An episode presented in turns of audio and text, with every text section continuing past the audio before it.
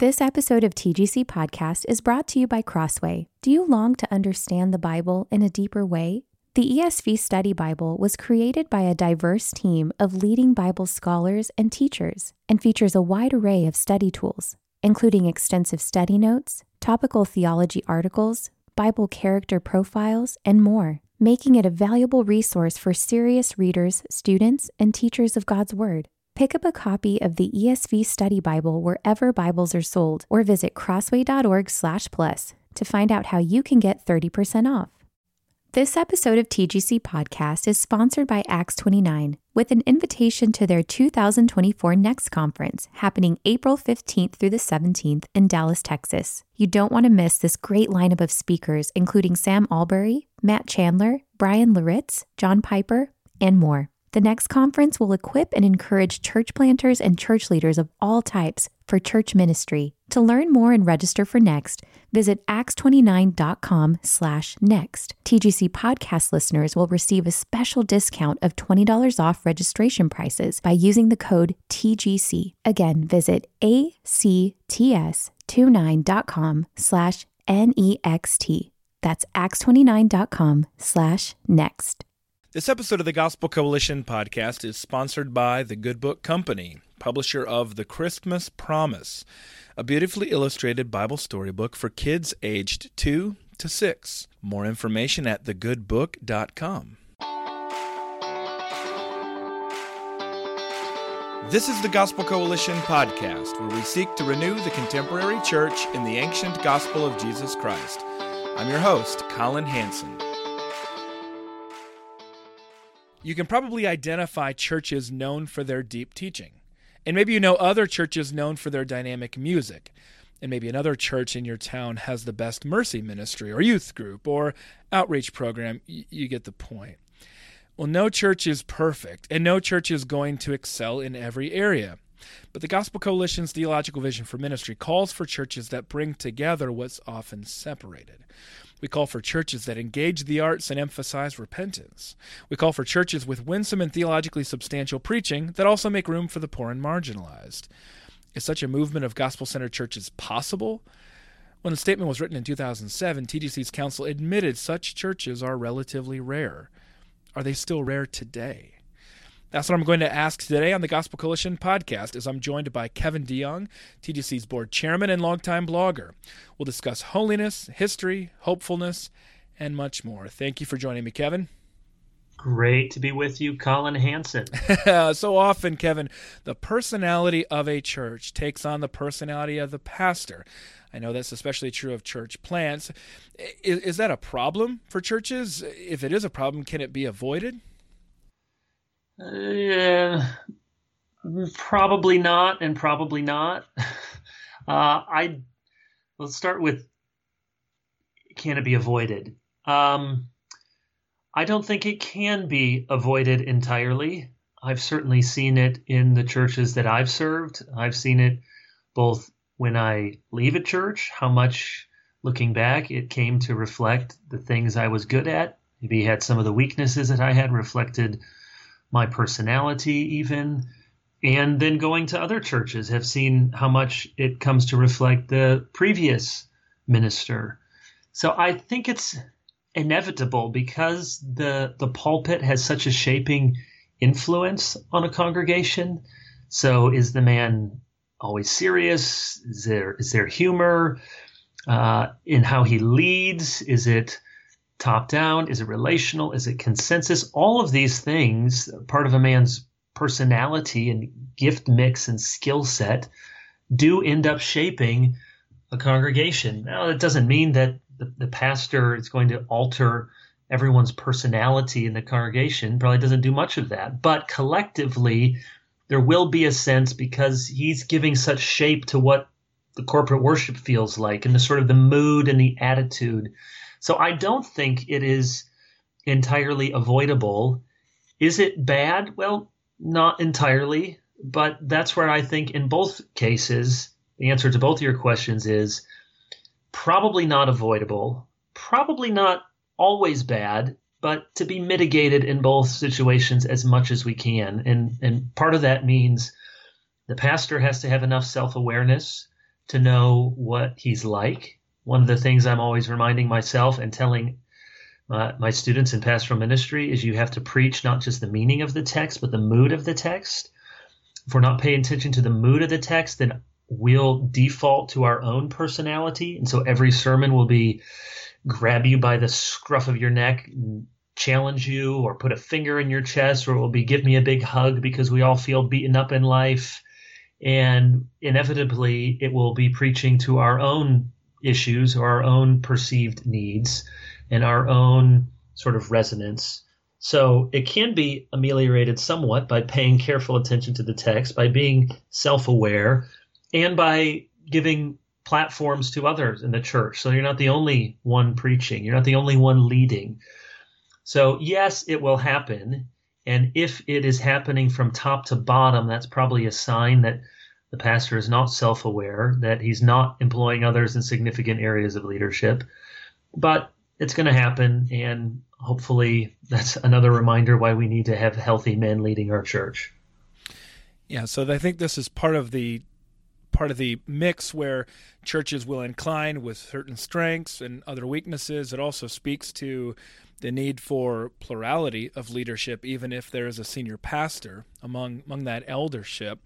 Uh, one way is we often see this, and maybe this isn't a fair way to be able to put it, but I think at least in our minds, we seem to associate. Um, uh, or why don't I'll put it this way? Why don't we seem to associate churches that have strong concern for doctrinal rigor and purity, as at the same time, like TGC's Theological Vision for Ministry talks about, at the same time sharing a radical commitment to the poor and the marginalized? And I should also say, I think that's often true with the reverse. We don't mm-hmm. associate one church with with you know that is really great with the poor and the marginalized with having a lot of doctrinal rigor. I, that could just be a mistaken caricature, caricature, Kevin, and you can correct that because I do think it's it's not entirely fair. But I think that's how a lot of people perceive things, and I wonder, is there a reason it's hard to do both, or is it not hard to do both? We just need to do a better job, or maybe I'm just off base altogether. What do you think? Uh, well, there's a lot in that question, and you're, you're, but you're certainly right that in terms of what churches are known for, you, you know, you say, I want to go to that church. Why? Because they're really strong on preaching the Bible and on doctrine. Usually it's not the next thing out of your mouth that, oh, that church is equally good at some of the things that you just laid out. Some of that may be just perception. Some of it is self selection and what people look for in a church. Some of it is that we have that once there's a stereotype in place, it tends to reinforce itself. And so if a church gives too many signals of, you know, if they say justice too many times in the wrong context, that some people say, wait a second, this is one of those churches. This is not the church I wanted. And maybe another kind of church, if you start using words like truth or uh, gospel, even, maybe it, it sends up the wrong sort of signal. So it can be a self fulfilling prophecy. He, here's where I, I push back on it just a little is you know in, in the TGC foundational documents that, that conclusion which you pointed out uses the words like poor and marginalized. And it a lot of it depends on what do we mean by that. I think actually churches across the board tend to be quite good at caring for the poor. But here's my important qualifications for that. Within their own midst. That is I think churches are usually quite good at providing immediate acts of love and charity for people in their fellowship. Uh, when someone has a baby, meal sign up, they shower the, the mom with, with meals and care. If somebody has a crisis, they're there for babysitters. Somebody has uh, a fire in their house. You know, lots of people are ready to step up. I, I think the church actually does do a good job at trying to care for people in its immediate congregation who are having immediate problems of those sort of just life events or crises. What we often mean by the poor and the marginalized, however, are a, a subset of the larger population outside of the walls of the church, which is a much more difficult ministry and which, you know, Greg and I wrote the book on what is the mission of the church, so it's not a surprise to people that I would argue that the mission of the church is discipleship and the Great Commission, and that Galatians 6:10 is an important verse. Do good to all people as you have opportunity, especially to those of the household of faith. I think there is a priority, and I think the passages in Acts about having all things in common is specifically about the covenant community why the church is a reflection of the heavenly kingdom where there is no want, where there is no need, because within our local church, we're supposed to be demonstrating that sort of care and compassion for one another. So that's where I think the priority is. Does that mean that then we are indifferent towards suffering around us? No, that's Galatians 6:10. As you have opportunity. But that's a much harder ministry that is going to require uh, much more tricky, careful sort of engagement. It's relatively simple to provide meals or come around people in a moment of crisis. It's quite a bit more difficult to say, okay, we have unemployment running rampant, or this part of town is overrun with drugs. What do we do? And is it the mission of the church to solve this problem in the community?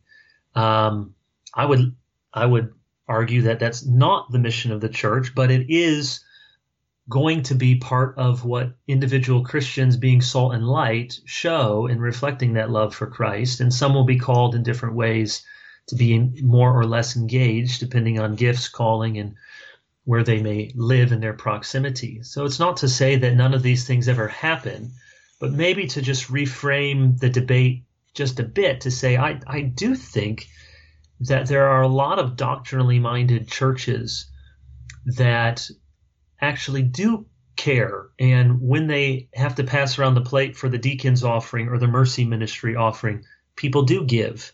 And if they said we have a family in our church with a great need that people would probably step forward quite quickly.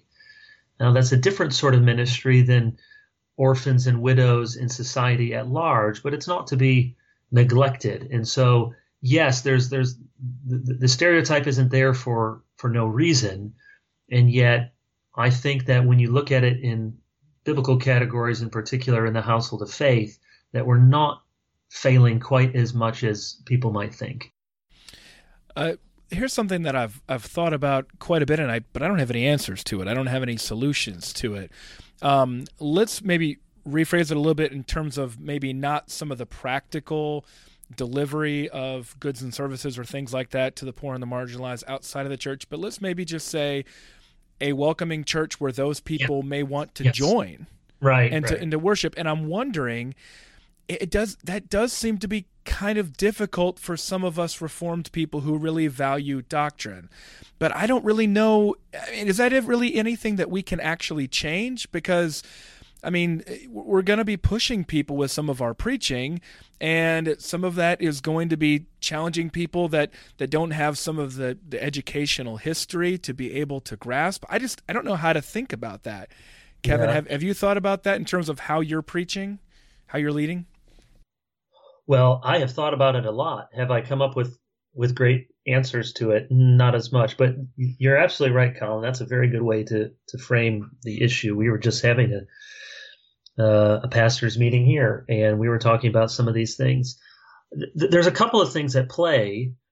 So I'm Presbyterian, and even if you're Baptist, most of the people listening to this probably high on doctrine, which means they want their pastors to be well trained and go to seminary, and I support that wholeheartedly. I think about a Presbyterian pastor is going to be relatively highly educated, so there's going to be a high degree of doctrinal precision. There's going to be a certain intellectual rigor to many of the sermons. We don't apologize for any of that.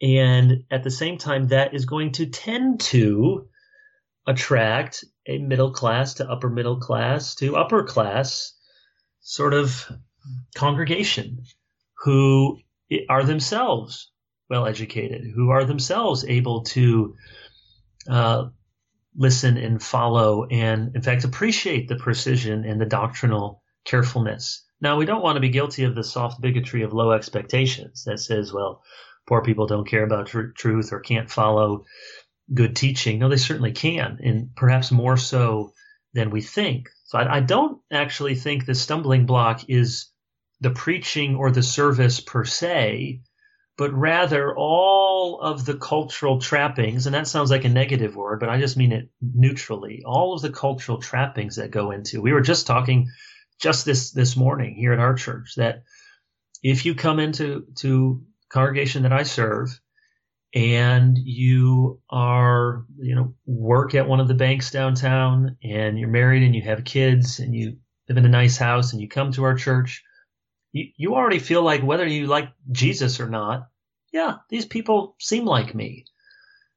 But that leaves out a whole lot of people who would walk in and think, hmm, I may want to know about Jesus, but I'm not sure I want to know any of these people or they want to know me. And, I actually think the class barriers can be even harder than the racial barriers and the ethnic barriers. Uh, so have we fit? No, we, we haven't figured it out. I mean, the, the two baby steps I can say is one, self awareness matters for something to say we do have barriers that are invisible to us but aren't invisible to others. And then the second thing uh, is is church planting. So we're we're bringing on someone to plant a church aimed at second generation Hispanics in a different part of town, and we don't want to absolve ourselves of in, of engaging uh, you know that that part of town just because our congregation is almost entirely white and lives in a different part of town. And yet we want to have enough awareness and honesty to say there's probably a lot of a lot of barriers to reaching people. Now the gospel can overcome them for sure but perhaps the best way for us to to make gospel inroads there is to raise up a more indigenous sort of ministry uh, that would be would, would be an, an easier on ramp, not with the gospel, not with truth, but with the sort of uh, trappings that might be there. Let me shift gears a little bit, Kevin. You, you've written, a, in addition to what you've talked about there with the mission of the church, you've written a lot about the need for holiness among Christians and in our churches. And this also relates to this conclusion of TGC's theological vision for ministry. Do you think it's possible for a church to be known at the same time for its holy living and also for its cultural engagement? Yes, it is. And it is difficult. In, in any of these things, we have to say that with the Holy Spirit, yes, it is. If it's if we're talking about Christian virtues and what we're commanded of in Scripture, the answer must be yes, the Holy Spirit can do that. Uh, is it difficult? Yes. Uh, we tend to have a truncated set of virtues. We often have a a cartoon sort of Christ, as I've heard Tim Keller put it, or a God who is lopsided, absent of uh, what Jonathan Edwards called Christ's diverse excellencies. And when we don't have the God that we worship, possessing all of these diverse excellencies, we can't expect our churches to reflect the same things. I, I would use the phrase, I've used the phrase often in ministry that I want a, our, our congregation be filled with hugging theologians, which is a bit of an awkward construction, but that's the point. We are not embarrassed by the life of the mind and thinking as carefully as we can about our theology, and yet we like people and we are happy about it. And we will give you a hug in an appropriate, you know, Dutch reserve sort of way, of course. you know, a very lovely, passionate side hug. Uh, but yes, we, we, we have to be. And even here's why I say, you know, to use the cliche, don't let, uh, you know, the, the failure to reach perfection be the, the enemy of the good. Just because we can't be the best doesn't mean that we can't get better. And so, yes, we're, you know, I, I think it's it very likely that the church I serve and most Presbyterian, Reformed, Reformed Baptist churches that are in upper middle class parts of town, most of them will struggle to be culturally engaged and winsomely evangelistic. I don't know that that's ever going to be our greatest strength as a church. Hey, that's the church that is amazing at personal evangelism. But just because we might not get there doesn't mean we can't get somewhere and we can't continually put it before our people, put models before our people, put testimonies before our people to say, you can do this, you can share your faith, we can talk about holiness, and we can talk about evangelism. And this is where it's incumbent upon us as leaders and any pastors, especially any preachers listening to this. If we preach these kind of sermons, and we know how to do this, where we preach them and the only response is to absolutely be abject failures at it, then of course we're not going to make progress. Everyone knows they hear those sermon series. Oh, evangelism, good. I'll feel bad for five weeks.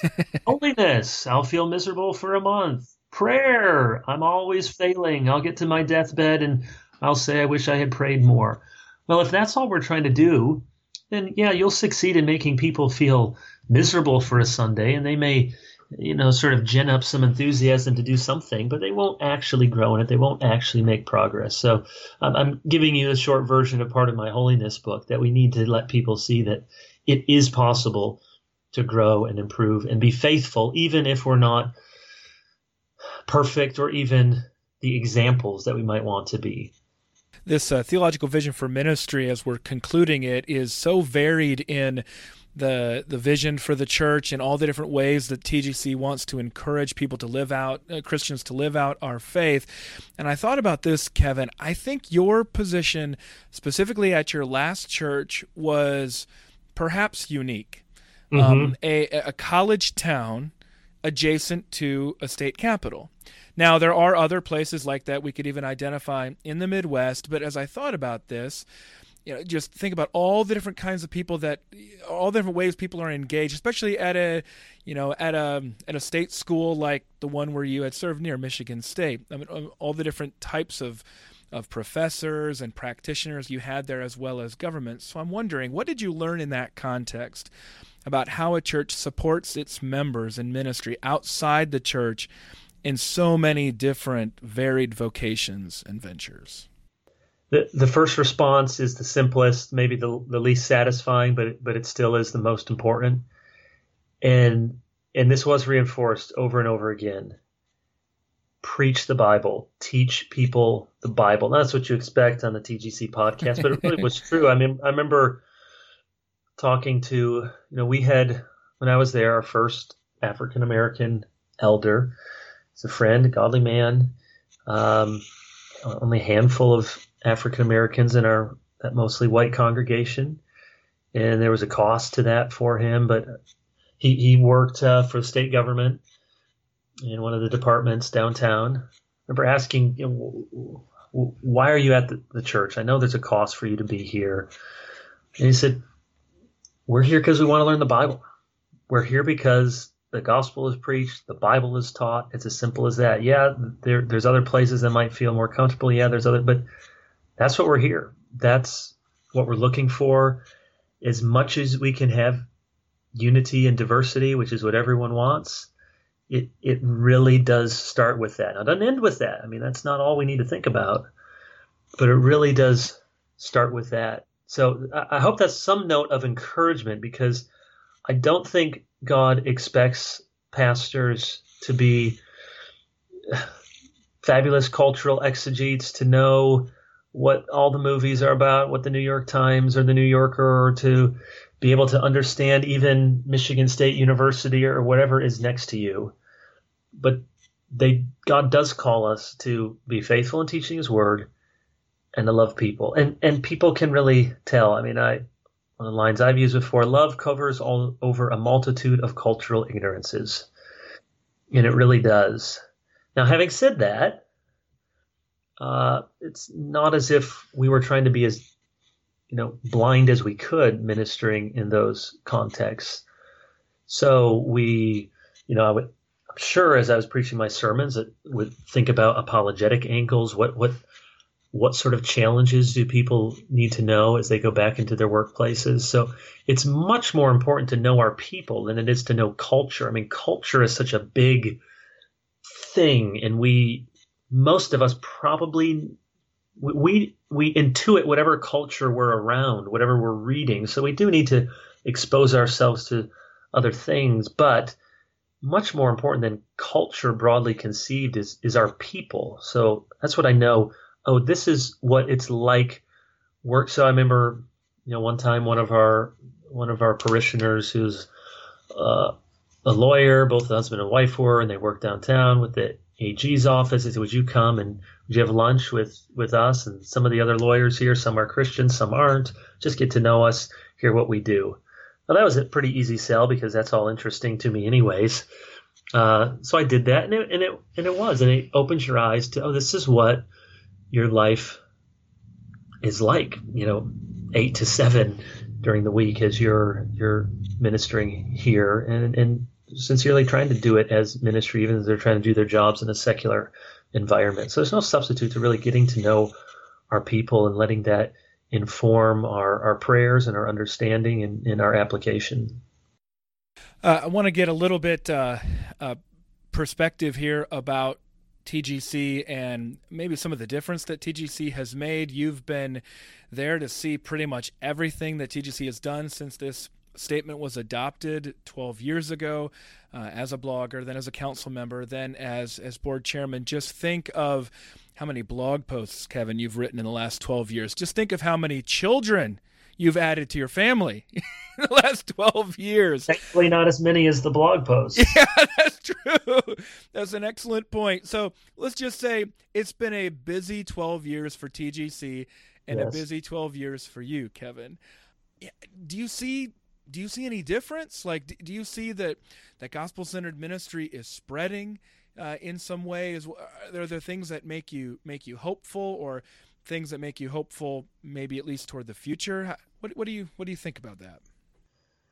Yeah, well, certainly, you know the the, the first two notes to sound uh, are humility and gratitude. Humility, understanding that God is the one in charge. Christ is the one building his church. TGC is not a church. We all know that. We should know that. TGC is a, a ministry uh, informed and led by church leaders hoping to come alongside and support the ministry of the local church. So whatever good may have been done is by God's grace alone.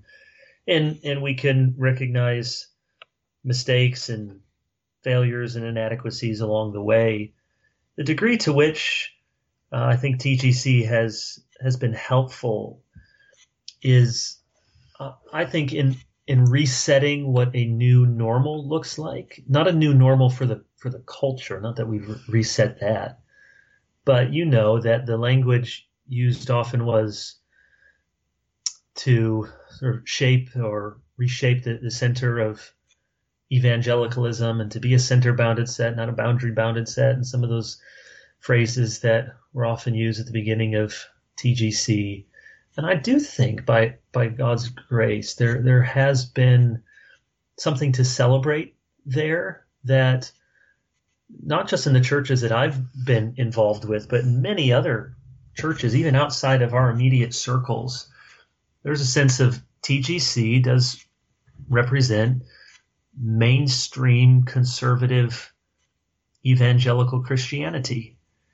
And uh, yeah, we don't. Not every article is, you know, home run. Like not every one of my sermons is a home run. But by and large, I mean, uh, it, it's a faithful, insightful voice. And Colin, I mean, you've you've been used mightily to get all these amazing editors and commission articles and writers, and so the, so much of the the, the, the credit goes to what the Lord's been able to do through you. I want to thank you for that.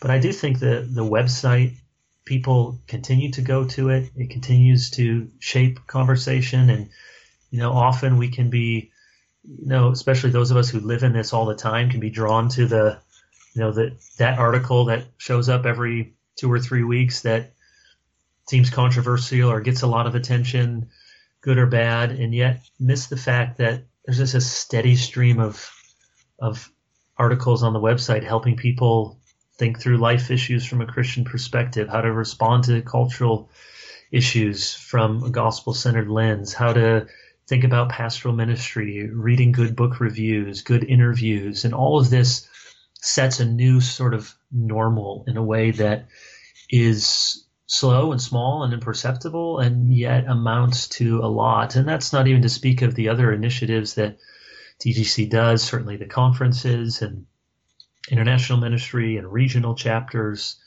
Uh, I mean, I, I think that the, the future, if the Lord gives us however many years He wants to give us as a, a ministry and an organization, must be continued to be brought back to those first things and those first principles. Uh, you know, gospel centered beca- has become such a, a, buzz phrase that some of us don't even like to use it anymore. But really, that we're about those things that are of first importance. And so, if, if TGC can continue to help people know the gospel, understand the gospel, have a ministry shaped by the gospel, ministry methods that are mindful of the gospel, how the gospel is adorned by our good works, how the gospel and the truth of Scripture shapes how we think about life, how we love our neighbor. Uh, I I think that's the heartbeat of TGC, and I think it's the Lord's been able to see us through uh, these 10, 12 very busy years, and however many years He gives us in the future. Hopefully, we'll be faithful with that as well.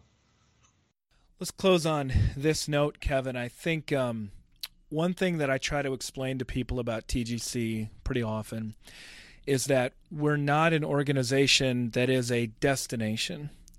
Um, we're just a guide. We're just trying to help you get to a place where you might be able to learn more about how to do gospel centered ministry, um, especially as a church leader, especially as a pastor, a preacher, things like that. But then also as a as a mom with her kids, or or in the workplace, or all these different kinds of areas that are laid out in our theological vision for ministry. But ultimately, we're not trying to advance TGC.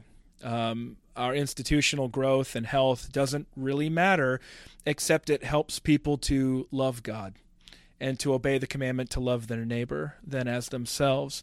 And so I think it's appropriate that as we conclude this 10 week series on TGC's theological vision for ministry, that we then close where the conclusion of this statement is in a call for prayer and in a call for revival in the church, that prayer and call from 12 years ago that we continue to echo today. But I wanted to ask you from this perspective, Kevin, what signs would you be looking for to see that God has sent revival among us? Yeah, you and I have have talked about revival before. It's and you know, you you co-author that book? Yes, with John Woodbridge. Yes, in 2010, God-sized vision. Story, revival stories to stretch and, stretch stir. and stir. There you go. Way to go. Little book plug in there too, Kevin. Thank you. You know, re- revival has been one of the hallmarks of evangelicalism, and it's probably one of the one of the marks that we don't talk about enough, and really separates separates is maybe too strong a word distinguishes uh, among Christians even today that share a lot of the same maybe the same theological underpinnings but their approach to revival. Does it happen? Is it a good thing? Was the great awakening a good thing? Should we look for it? Should we pray for it? Um, you read enough history as you've done and you understand that revival was no panacea. It also often brought confusion and problems that came and in division.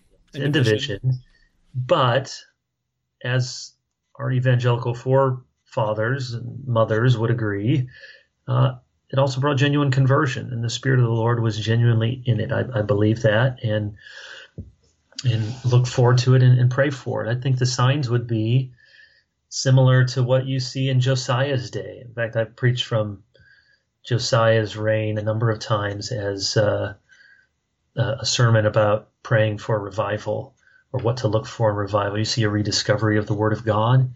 You see a commitment to personal integrity. You see a passion to be obedient to the Scriptures. I see probably probably more implicitly there prayer. I think when the Spirit of God is at work in us, I, I define revival as the the ordinary work of God by the Spirit wrought in a surprising, swift, extraordinary way. So we're not looking at things that we don't normally want to see conversions, awakenings, Bible readings. But in revival, it tends to happen more quickly, more swiftly, more completely, perhaps in extraordinary, surprising ways. And so it's not so much in the manifestations of spiritual gifts as it is in the presentation of spiritual fruit that I think we see revival. And it all true revival is always going to go hand in hand with reformation, reformation of doctrine and of worship and of strong biblical preaching. And so we, we ought to long for, we ought to pray for, we ought to be thankful for all the signs of gospel health, health and strength that we do see. There's so much to to to be embarrassed by, uh, afraid of, so many things we can look in the American church, and rightfully so, be critical of. And yet, you only have to travel uh, a little bit around the world to realize, yes, there's a lot that we get wrong, but by God's grace, He's been so faithful to us with so many resources, so many gifts, so much ability to serve. And we ought to be thankful for all the places that we see strong churches growing up, uh, men looking to preach the gospel and faithfulness and fruitfulness, and men and women being sent out all over the world. And these are encouraging signs, and we ought to pray for more of them. My guest on the Gospel Coalition podcast today has been Kevin DeYoung, TGC's board chairman, longtime blogger, council member, and certainly one of my good um, friends in in life and in ministry. Over the course, it's it's been fun, Kevin, to talk about a little bit about these last 12 years um, because I know that not only has TGC called us into these positions of, of leadership organizationally, but also this organization has shaped us in some formative um, years of our of our ministry, right? Um, service. So something to be thankful for, but again, above all, grateful to God uh, for His work of of primarily working in our in our churches and in our families, and then also for as long as He sees fit to work through this organization called called TGC. Thank you, thank you, Kevin. Thank you, Collin.